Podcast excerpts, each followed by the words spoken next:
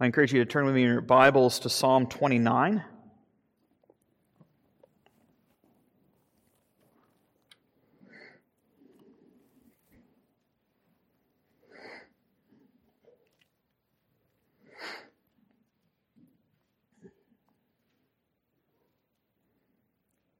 By way of reminder, these you know, are the canonized prayers of Scripture. This is the prayer book of the church. And so that these psalms, these prayers have been given us to train our hearts to see Christ and to set our affections on the things above, even uh, when the rains come and the flood rises. Psalm 29, it is a psalm of David in which David says this Ascribe to the Lord, O heavenly beings. Ascribe to the Lord glory and strength. Ascribe to the Lord the glory that is due his name, and worship the Lord in the splendor of holiness. The voice of the Lord is over the waters. The God of glory thunders the Lord over many waters. The voice of the Lord is powerful. The voice of the Lord is full of majesty. The voice of the Lord breaks the cedars. The voice of the Lord, He breaks the cedars of Lebanon. He makes Lebanon to skip like a calf and Sirion like a young wild ox. The voice of the Lord flashes forth flames of fire. The voice of the Lord shakes the wilderness. The Lord shakes the wilderness of Kadesh. The voice of the Lord makes the deer give birth and strips the forest bare. And in his temple, in his palace, all cry, Glory. The Lord is enthroned over the flood. The Lord sits enthroned as king forever. May the Lord give strength to his people. May the Lord bless his people with peace. In 1775, in the city of Lisbon, it was November 1st. It was a Saturday morning, but it was a feast day, and so so many Christians were in church in their respective cathedrals, a predominantly Roman Catholic territory. And here on this particular Saturday morning at uh, shortly before 10 a.m., as people were in places of worship, a earthquake struck. One that set forth a massive tsunami, leading to many massive fires. The death toll in the city of Lisbon alone was estimated to be as many as 50,000 deaths. It's one of the deadliest earthquakes in history. Leveled the city of Lisbon to the ground and created something of an existential crisis for the citizens of Europe there in the 1750s. Where was God in all of this? We don't have to look uh, too far in the past for situations like this. One perhaps might think of 9 11 or even the 2004 tsunami in the Pacific Ocean that claimed the lives of nearly 230,000 people from over 14 different countries.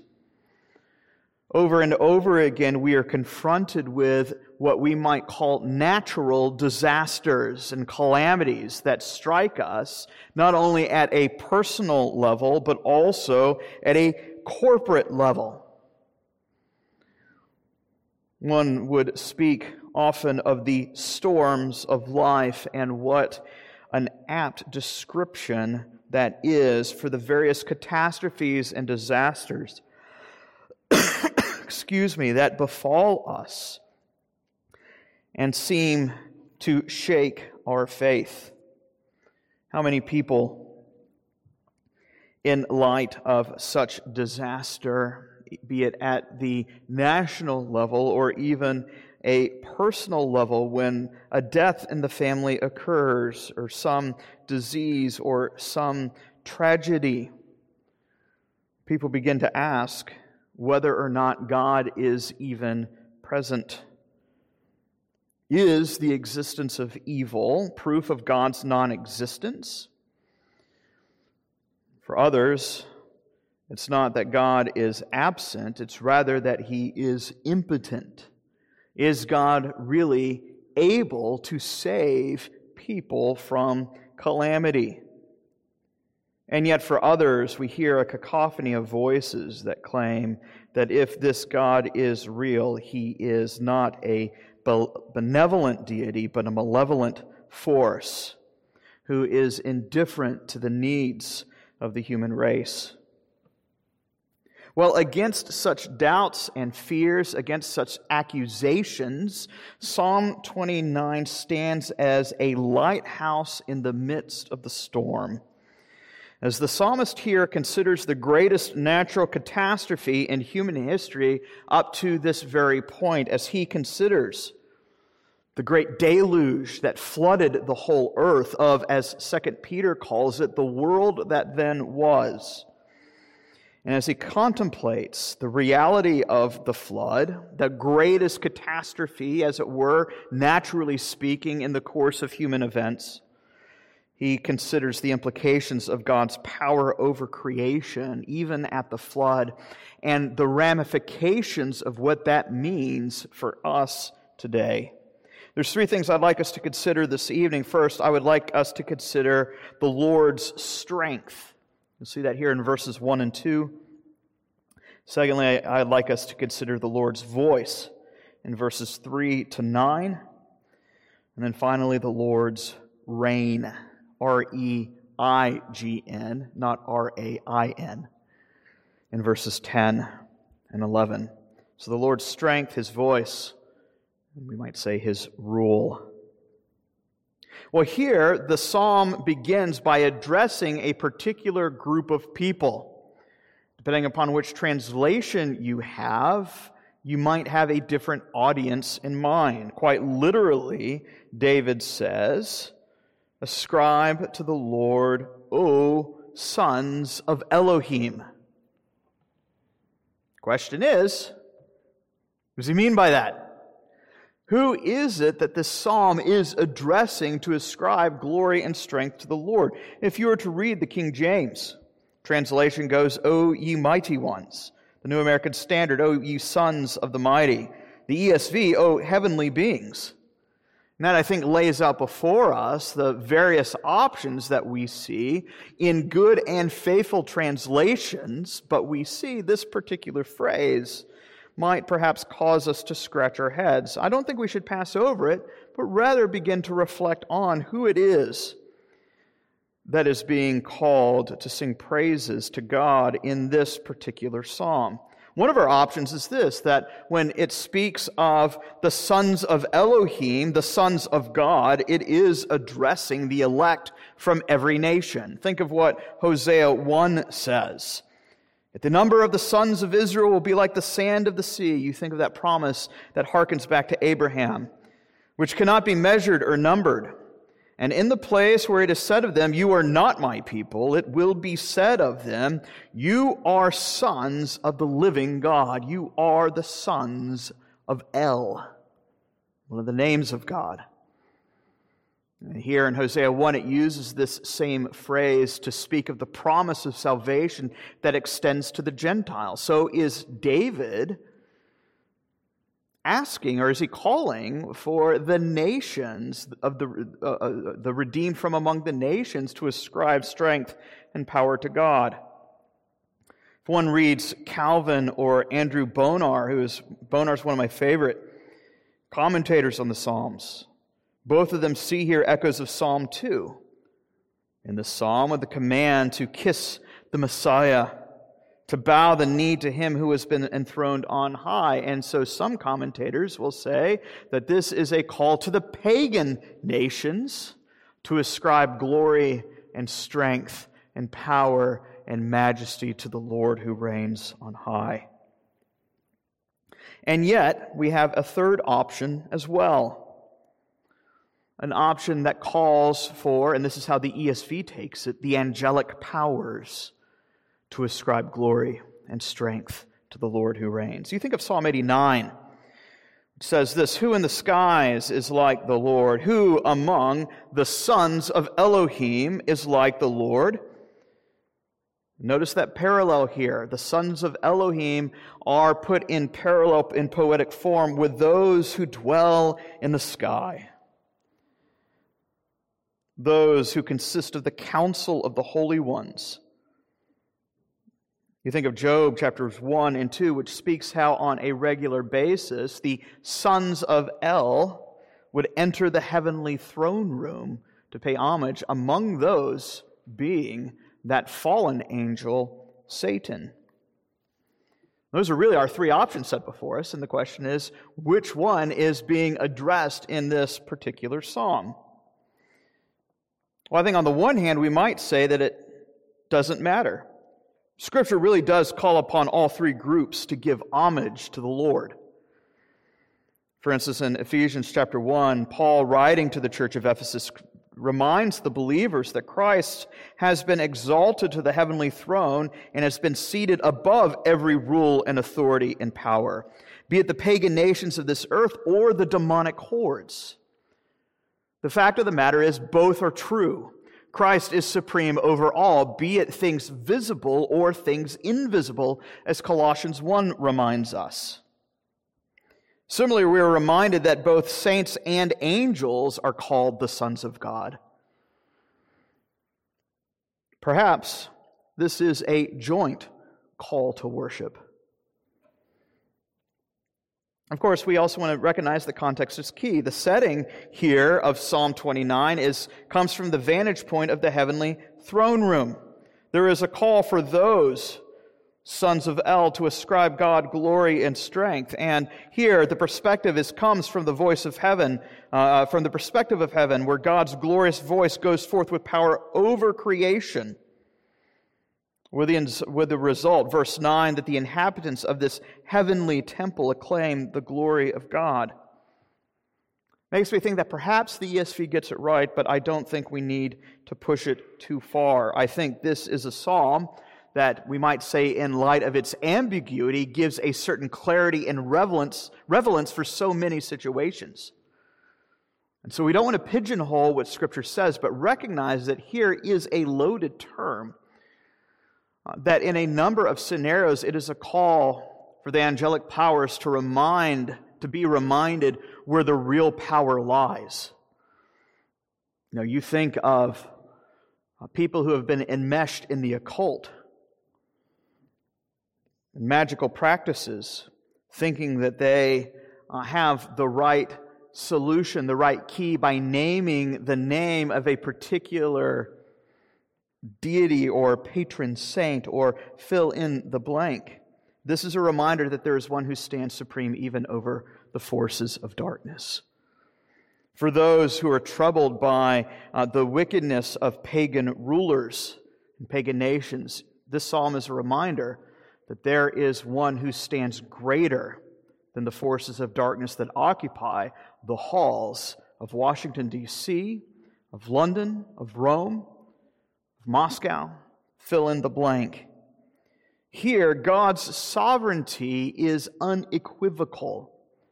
There is no contender.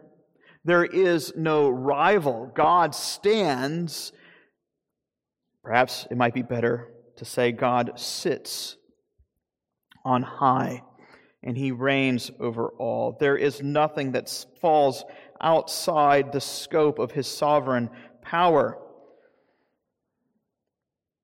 And so we see throughout Scripture both the church and the angels being called to bow the knee to Him who is holy, holy, holy.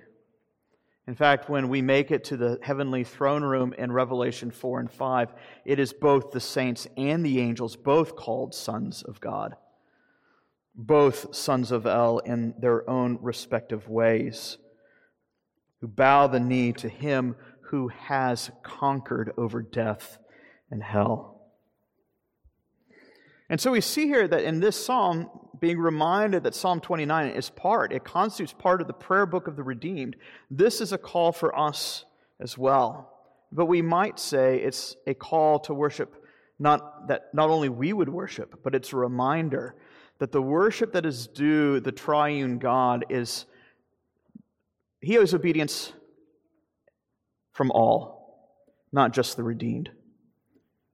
In one sense, Psalm Calvin and Bonar are correct. The pagan nations and rulers owe obedience to him. And in another sense, we would say that the other commentators are right in that the angelic powers must hold obedience to him, as Paul writes about those things, as well as this being true for the church. Because we are reminded, and I think this is important, where the trajectory of this psalm is landing. There is a certain envelope uh, or a bookend that is characterized by strength for this psalm. Uh, here in verse 1, it begins by speaking of the strength of Yahweh that he possesses alone as he holds supreme power. And yet it ends in verse 11 that the strength that he possesses is a power and strength that he dispenses to all who turn to him. And so there's particular application for the saints. It's a particular application for the church, as Hebrews 2 reminds us that it is not the angels that Christ has come to help and give strength to, but it is to the sons of Abraham, to those who share in flesh and blood, and those who share in the faith of Abraham. This psalm is about the power that the Lord possesses and the strength that he imparts to those in the midst of the storm because he reigns sovereignly over all things. And so the call goes forth from heaven to the saints, to the angels, to the pagan nations. Ascribe glory and power to God. Hail Yahweh, in whom is found the fullness of glory and strength. He is to be worshiped for his power, which all creation attests to his power and deity, as Psalm 19 and Romans 1 remind us. And yet we find here that the manner in which God is to be worshiped is particular, that he is to be worshiped in holy array. We cannot worship God apart from holy living. Not that our own personal holiness is the basis of our entrance to the heavenly throne but that the very obedience and honor that is due the Lord must come not only from our lips, but must flow from the heart that has been sanctified by the waters of grace. In other words, what we see here in these opening verses that this call to worship also serves as a call to holiness, even as Peter writes in his first epistle, citing the book of Leviticus and applying it to the new covenant community community that you are to be holy, for I, the Lord your God, am holy. Well, just as the saints and angels are called to worship the Lord for his power, so here in verses 3 to 9, we are called to consider the manner in which God's power is manifested from heaven above onto the earth below. Seven times in rapid succession here in the middle section, the, the creamy nougat of this psalm, we are told of God's powerful speech. Seven times it is said that the voice of the Lord is powerful. It is found in the lightning, in the thunder, and in the shaking of the earth. Here, the psalmist directs our attention to a powerful thunderstorm and the natural world order. It reminds us that this is reflective of God's powerful word. Here, the focus, of course, is on God's creative and governing speech. The focus at this point is not yet on God's redeeming power, but rather on his sovereignty over all creation. In other words, this is not simply some privatized deity that will comfort us in the midst of sorrow and, and hold our hand and say, There, there now, everything's going to be okay, and yet remains impotent to do anything about our present circumstances. No, the reality is here that the same God over creation is the same God who redeems and saves his people because he is the very one who has called all things into being. And here we find that he is no impotent deity, nor is he an absentee landlord. He speaks and the earth trembles. He speaks and he causes the deer to give birth. Now, David turns his attention to the greatest natural catastrophe that has ever fallen this earth prior to the final judgment. You read 2 Peter chapter 3, and Peter himself divides world history into two large epochs E P O C H S the world that then was and the world that now is, the world that then was comes to a catastrophic conclusion and end as the world is destroyed in a watery, watery deluge.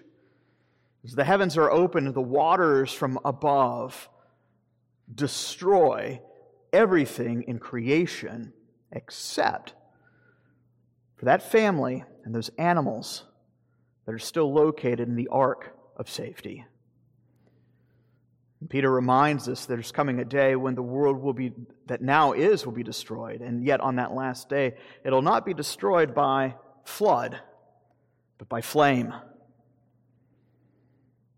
Here, David considers the great, catastrophic, we might say eschatological judgment that is found in the old world, the worldwide flood. You know, there's a word in Hebrew that's uh, you can use to speak of rains and floods. And yet, the word that is used here is the same word that is not found in the regular flood. You think of the, the, the floods that uh, are that have struck northern California these past few weeks. Here, this is something even greater. And it's that word Mabul. It is the same word used to describe the Noahic flood in Noah's day when the floodgates of heaven fell in an act of sovereign judgment on the world that then was. Here we ask ourselves, where was God? Was he absent? Was he impotent? And no, David uh, presents to us a radical truth that actually that judgment, that great catastrophe, actually emanated from the Lord's own voice. He's holy and righteous in all he does. But here the focus is on his power.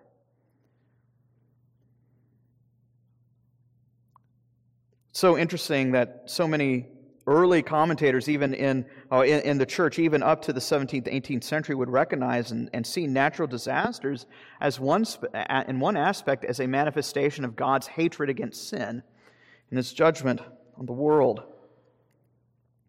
Here we see here that um, the, the great deluge comes from God's sovereign power. It does not happen because God fell asleep you, know, you think of uh, Elijah with uh, the prophets of Baal in 1 Kings 18, when the prophets of Baal are crying out uh, to their God to save them, uh, to, to let the fire fall, and there's, there's no response. And, you know, what is Elijah's response? Eh, maybe it's Taco Tuesday. Maybe your gods are in the bathroom. Maybe he took a vacation. It's not the case here with the God of the Bible. When we are confronted with great catastrophe, we ask, Where is God? What we are told here over and over again is God remains high on the throne. He did not slip on a banana peel. He did not take a nap and then the flood happened to transpire when, uh, when he was off the clock. No, the Lord is sovereign over all things, even catastrophes. You know, when you're to read, if you're to read kind of the ancient Near Eastern creation myths. You think of the Enuma Elish or uh, part of the section of the Epic of Gilgamesh uh, or uh, uh, any other of these sources. You find this repeated theme as the ancient pagans would, would speak of the creation of the world and uh, how there is universal testimony to a global flood, and yet their understanding of the flood is so radically different. You, you think of, uh, of Baal one of the great rival uh, contenders for the hearts of God's people in the Old Testament. Baal, the storm god, basically, the, the Ugaritic uh, and Canaanite version of Zeus. the rider on the storm. How is it that Baal comes to power in his own cosmo- cosmology and myth? Well, it's because he is engaged in bloody warfare with rival deities. And as he defeats and slays his, these rival deities, he ascends to his heavenly throne, and heralding his enthronement was the sound of thunder and lightning. And yet, what a radical contrast we see here. As the Lord has no rival, as the call has gone out to the sons of El, be it the angelic powers, the, the pagan nations, or the sons of God, there is no one greater than Yahweh. He has no rival. He has no contender. There is no one who is able to, uh, to try to stake a claim uh, over the throne of heaven uh, that, that won't be laughed at. What is it the Psalm 2 says? The Lord from heaven laughs at these things, at these men who exalt themselves and try to say that the power and the kingdom and authority belongs to us. Here, all heavenly beings owe their very existence. Even the angels in heaven owe their existence to the Lord God Almighty, who themselves are the product of his powerful voice. They are already subject to him. You think of even the dreaded Leviathan of old, which is a picture of the great serpent. You think of Job chapter 38, for instance, when the Lord asked Job, who is able to draw Leviathan, the great serpent, from the deep by his hooks, giving a window into the very purpose of suffering, what it is that the Lord is doing as he seeks to slay the serpent.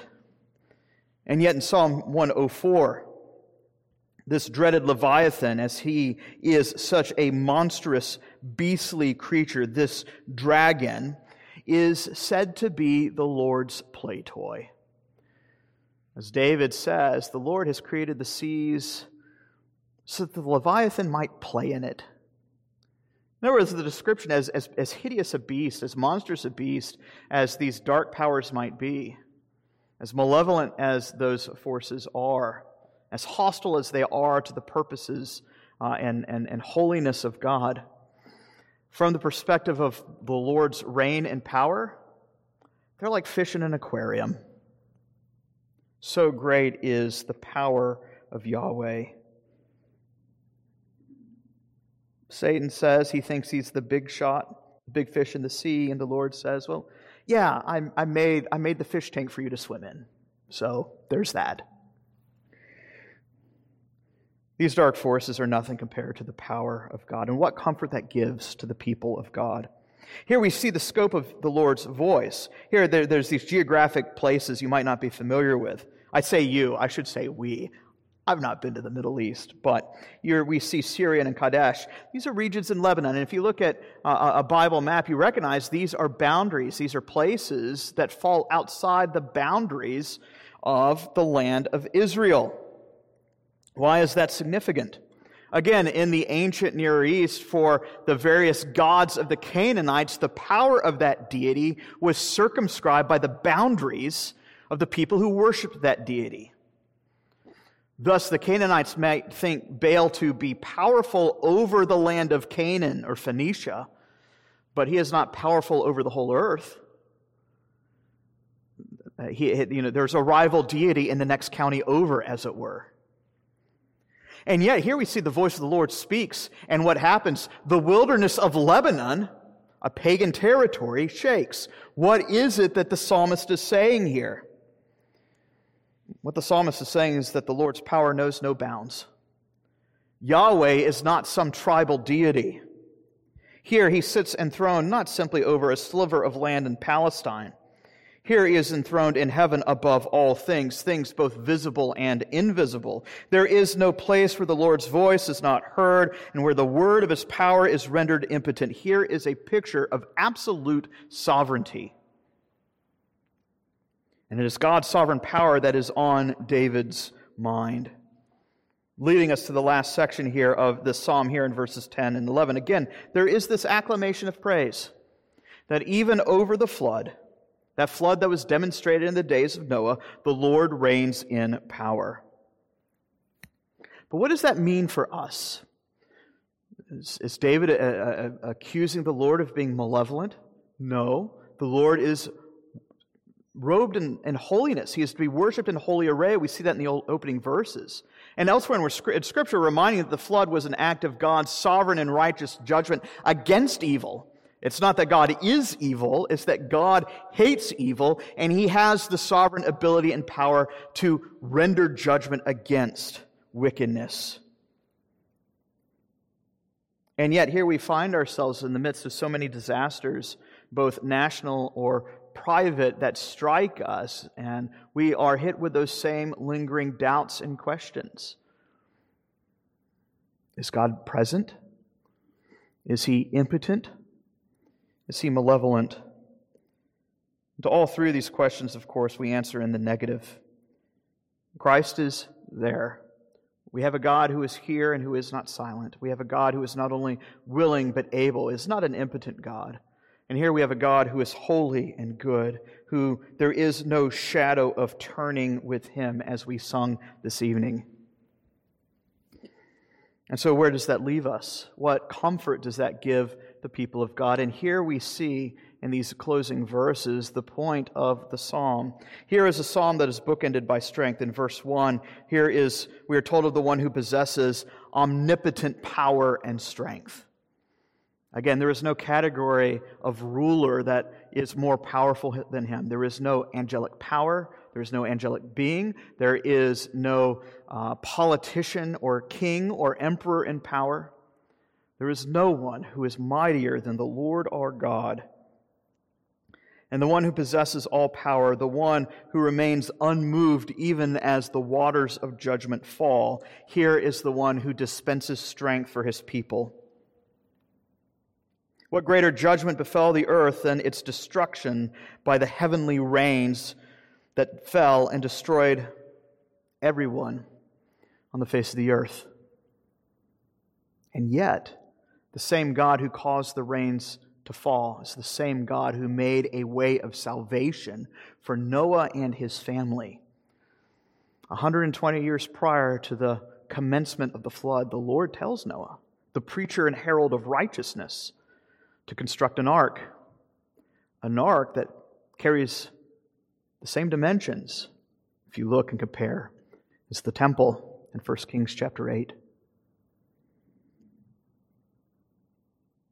God is sovereign over creation, but God is also sovereign in salvation.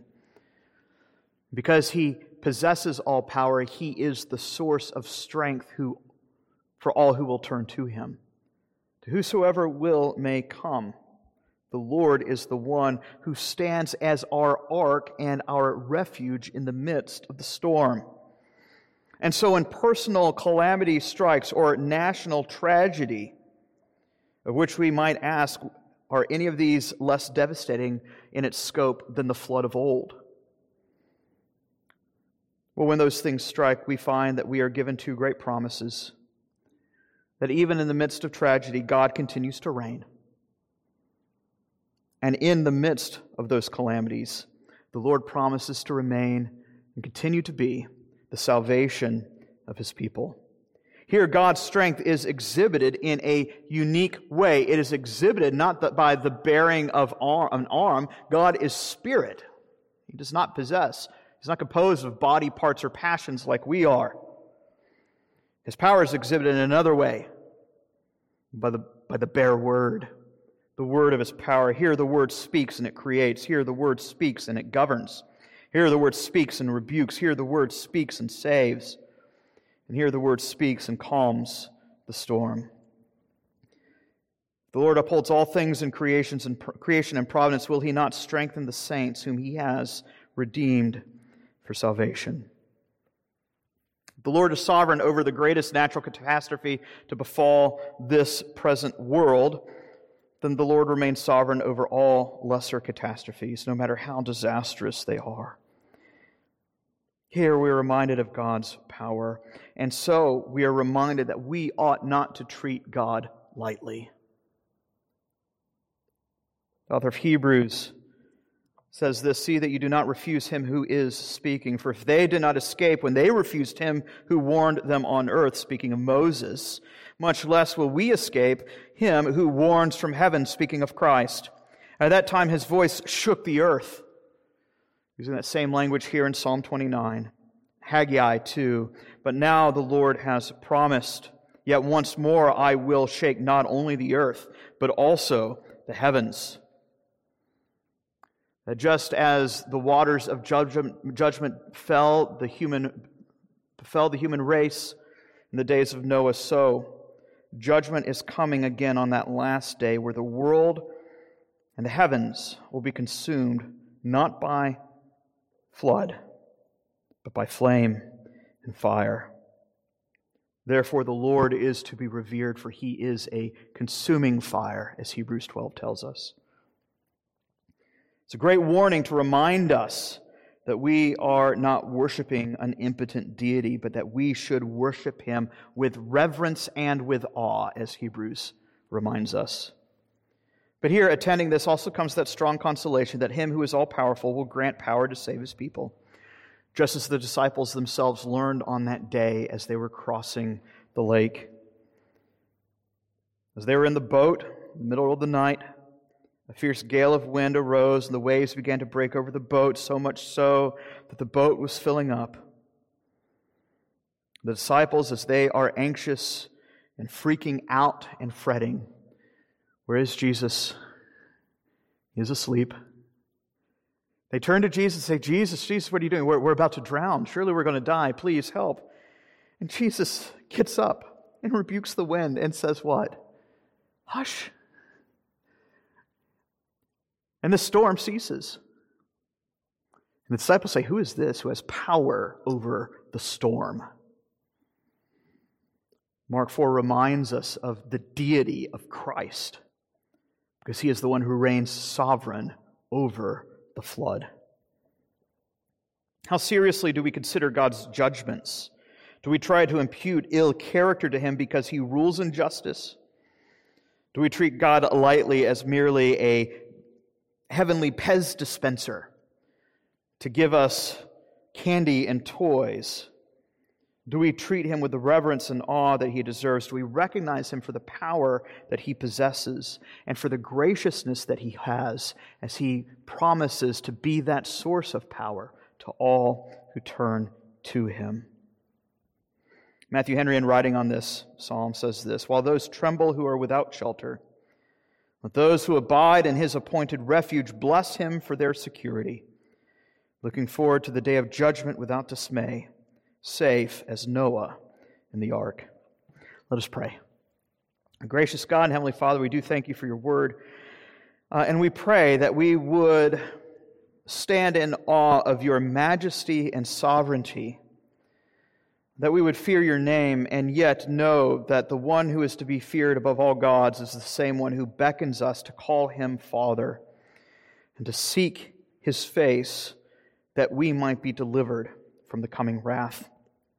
Strengthen our faith, we pray, that we might set our hope securely on Christ who has come to deliver us from the wrath to come. We ask these things in Christ's name. Amen.